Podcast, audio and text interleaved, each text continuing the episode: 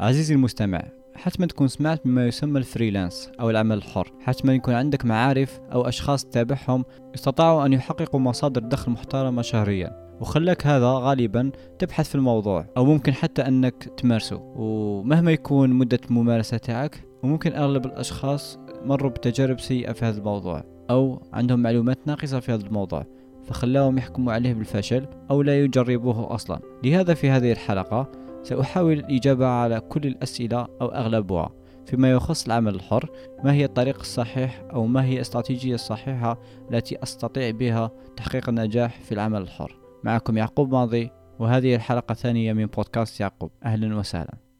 بداية وش نعني بالعمل الحر أو ما هو ال freelancing ببساطة ال freelancing هو العمل عبر الإنترنت أو ما يسمى العمل من المنزل أو يسمى العمل عن بعد. بمعنى تكون تعمل عند نفسك. يعني انت هو الموظف وانت هو المدير وانت هو المسوق لنفسك. لهذا العمل الحر يعتبر وسيلة فعالة لأي شخص مهما كان سنه مهما كان مستواه الدراسي مهما كان طبيعته أو بلده أنه يستطيع أن يجلب فرص عمل أو يتواصل معه مع أصحاب عمل عن بعد.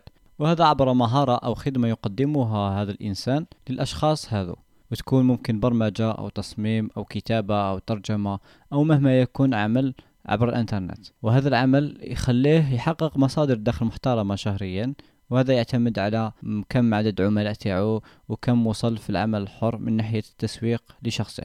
وهذه هي ميزة العمل الحر حيث أي شخص مهما كان طالب جامعي أو ربة بيت أو موظف عنده مصدر دخل ضعيف أنه يقوم بأعمال جانبية تكون كعمل حر يوفر له مصدر دخل أنه يمارس نشاطاته الأخرى.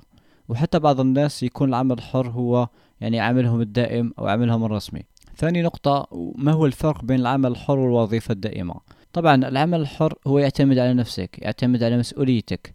آه العمل الحر يخليك أنك تختار صاحب العمل تختار وقت العمل تختار المكان اللي تمارس فيه العمل أي مكان في هذا العالم. الوظيفة العكس الوظيفة يجب أن تنق في وقت محدد. آه المدير نفس المدير نفس الطاقم نفس الروتين اليومي. وهذه تكون ميزة وتكون سلبية في نفس الوقت للعمل الحر حيث يظن البعض أنه من السهل الحصول على وظائف من السهل احترام مواعيد التسليم من السهل حتى التسويق الشخصي. لهذا يعتبرون موضوع العمل الحر موضوع سهل فيندهشون عند التطبيق.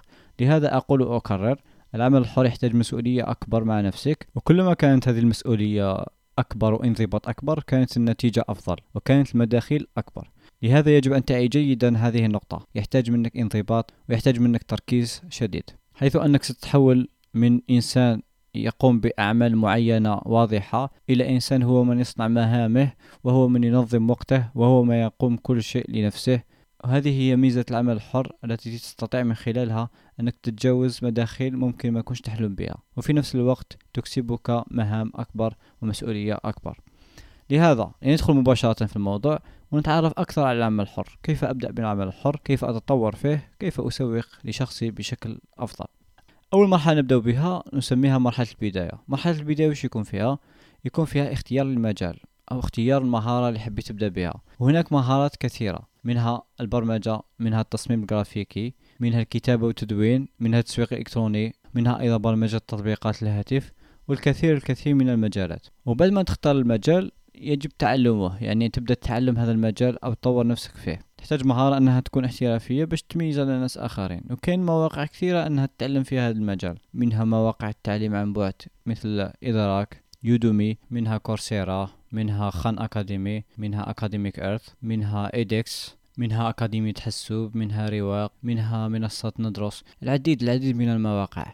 الأصل في الموضوع لما تحدد المهارة اللي حاب تعلمها هو أنك بكل بساطة تكتب دورة في مجال فلاني. مثلا دورة في التصميم الجرافيكي تكتبها في جوجل أو اليوتيوب راح تلقى العديد من القنوات تقدم دورات مجانية خصوصا. فهذه الدورات راح تساعدك أنك تطور في هذا المجال وخصوصا لو هذه الدورات تراقبها بالتطبيق. يعني تتبع كل درس بتطبيق والتطبيق هو اللي يخليك تشفع المعلومة ويخليك أنك ترسخ وتطور. ويمكن أيضا تعلم هذه المهارات. على أرض الواقع مثلا آه، كش مركز أو مدرسة تقدم دورات آه، موثوقة آه، تبدأ معهم هذه الدورات أو شخص أو صديق تعرفه يعني جيد في التصميم أو البرمجة تتفق معه أنه يعلمك أو ساعة كل أسبوع يعطيك مصادر أو يوجهك في هذه المجالات حتى تتطور. هذه في مرحلة اختيار التخصص. طيب بعد ما اخترنا المجال والتخصص نروح إلى تقسيم هذا التعلم.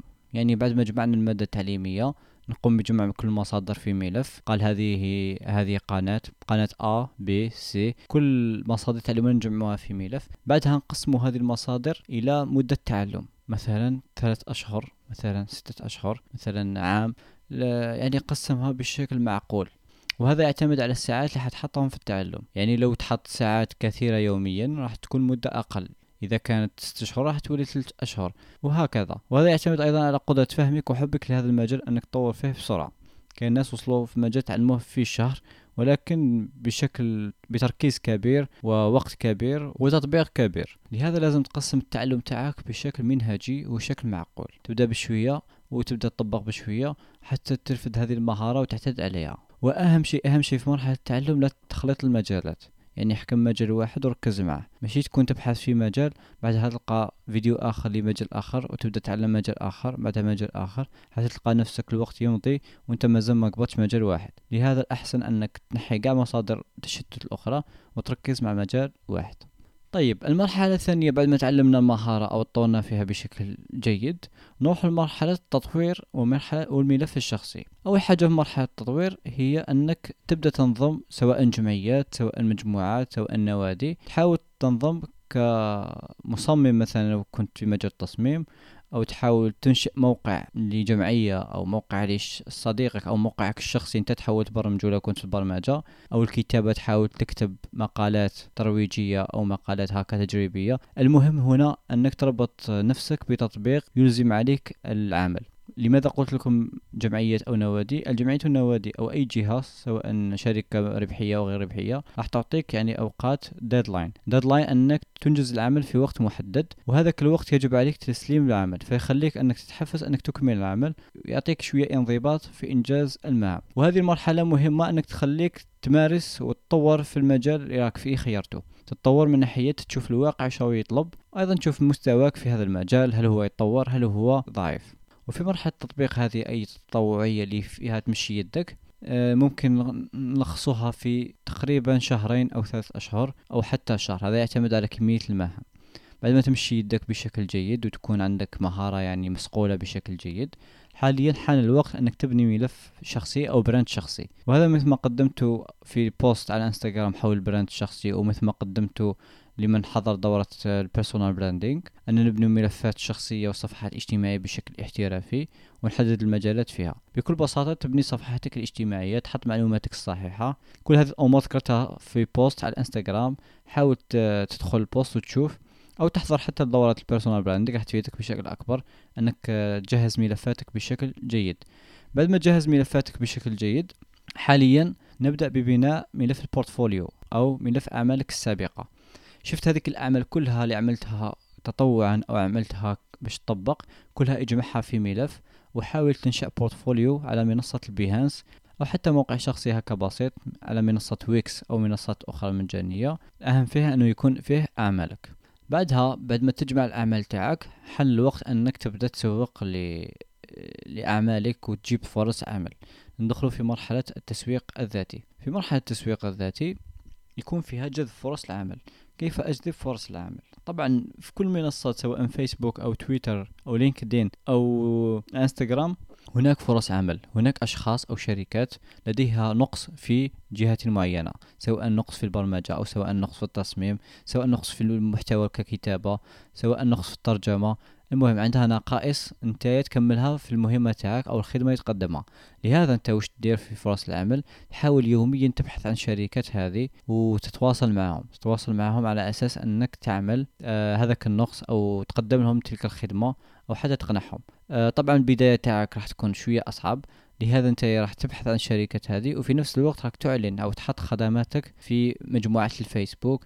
أو في لينكدين تتواصل مع شركات تحوس على نفس العمل وهكذا. يعني يوميا آه على منصة الفيسبوك وتويتر تكتب في خانة البحث عن ناس تبحث عن عمل معين. مثلا تكتب آه أبحث عن مصمم تلقى منشورات تاع ناس تبحث عن مصممين أو تدخل في مجموعات العمل عن بعد وهكذا. يعني على الأقل يوميا آه، تبحث عن خمسين ولا أربعين فرصة عمل. المهم أنك يوميا يكون عندك عدد, محو... عدد معين من المحاولات طبعا بهذه الكمية تاع التسويق راح يكون عندك تواصل من أصحاب العمل أنت في مرحلة البداية تاعك ما تحاولش تكون آه، صارم جدا لهذا حاول تقنع صاحب العمل. وذلك أنك سواء تنجز له عمل مجاني ليقتنع أكثر ما يبحث عليه أنك تقنعه بخدماتك السابقة المهم أنك تلعب على أسلوب الحديث.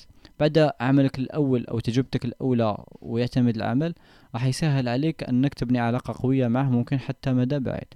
طيب كجزائريين أو كعرب استقبال الأموال أو طريقة التعامل في الفريلانسينج مختلفة. للجزائريين كاين حلول كاين بطاقة بايسيرا أو حتى أنك تزور البنوك القريبة منك. مثلا بنك التنمية أو بنك الخليج.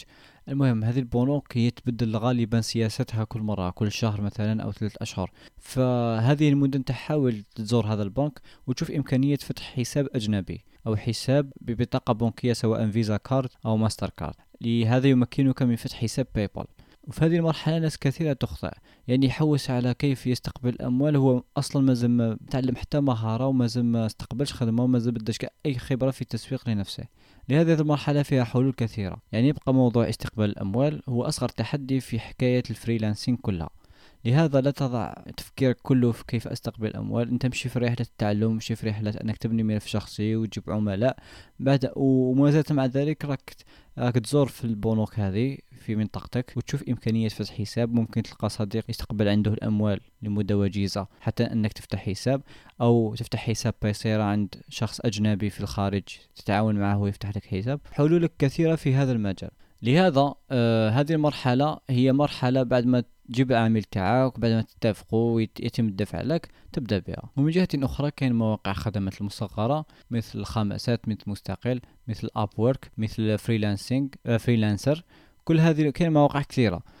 هذه المواقع آه، هي بالعمولة. هي تجمع أصحاب العمل وتجمع هذا الموظفين وأصحاب الخدمات وتخليهم يجتمعوا في منصة واحدة وهي تكون وسيط على هذا التعاقد. ولكن سلبية هذه المواقع أنها تأخذ عمولة كبيرة جدا وهذا ما يجعل كثيرين يعني لا يجربونها أو لا يعملون بها غالبا. أو حتى أنهم يبنوا علاقات ويجمعون علاقات عمل بعدها ينقلوا هذه العلاقات من هذه المواقع إلى التواصل الشخصي. ولكن تبقى هذه إيجابية هذه المواقع أنها توفر عليك توفر عليك علاقات توفر عليك مهام كبيرة ممكن تخوف منها في عملك ك freelancing أيضا من قواعد ال freelancing أو الأمور المتعارف عليها في ال freelancing انه يكون العمل بشكل خمسين خمسين بمعنى أنك تتفق مع صاحب العمل يرسل لك خمسين من السعر اللي تبدأ العمل بعد ما تبدأ العمل وتكمل العمل ترسل له انت بقية العمل وهو يكمل خمسين متبقية. هذه الحالة غالبا خصوصا عند العرب نجدها فقط للشخصيات المعروفة في الفريلانسينج. يعني شخص معروف أنه عنده أعمال وعنده رصيد من الأعمال يقدر يعمل هذه الخاصية حتى أن الأشخاص لا يخافون منه. ولكن كشخص جديد في المجال هذه الطريقة الأفضل أنه يتجنبها لأنه صاحب العمل لما يدخل الحساب الشخصي أو صفحة هذا الشخص يشوف الأعمال قليلة فيتخوف ممكن يتخوف منه. فممكن أول عمل الموظف هو يكون المبادر فيبدأ العمل عليه. بعد ما ينجز ينجز هذا العمل يرسله صاحب العمل وبعدها يتم عملية الدفع. غالبا الإنسان يكون عنده شوية فراسه فلما يشوف الشخص أو يتكلم معه راح يظهر له إنه هذا الشخص حقيقي وهذا الشخص جدي في العمل ويمكن أنه يظهر له إنه شخص متلاعب أو محتال.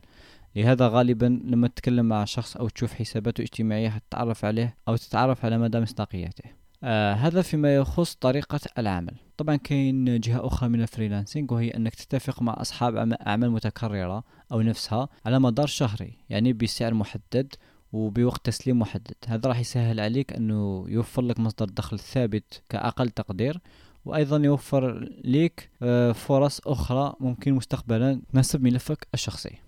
وأخيرا أصدقائي يبقى عالم العمل الحر عالم واسع. واسع الفرص واسع المجالات سريع التطور وأيضا المستجدات. يبقى عليك أول خطوة وهي البحث وهي التطور وهي التعلم وهي المواصلة والتجربة. التجربة المستمرة هي اللي حتخليك تكتشف أكثر وهي اللي تخليك تتعلم أكثر وتوفر مصادر دخل وفرص ونجاحات أكبر في حياتك. هذا ما كان في جعبتي اليوم من حلقة البودكاست الثانية أتمنى أنها تفيدكم ولو بشكل بسيط. آه، شاركوني في التعليقات ما هي المواضيع اللي تحوسون نتطرق إليها في الحلقة القادمة. ودمتم بكل خير وسعادة وهناء. السلام عليكم.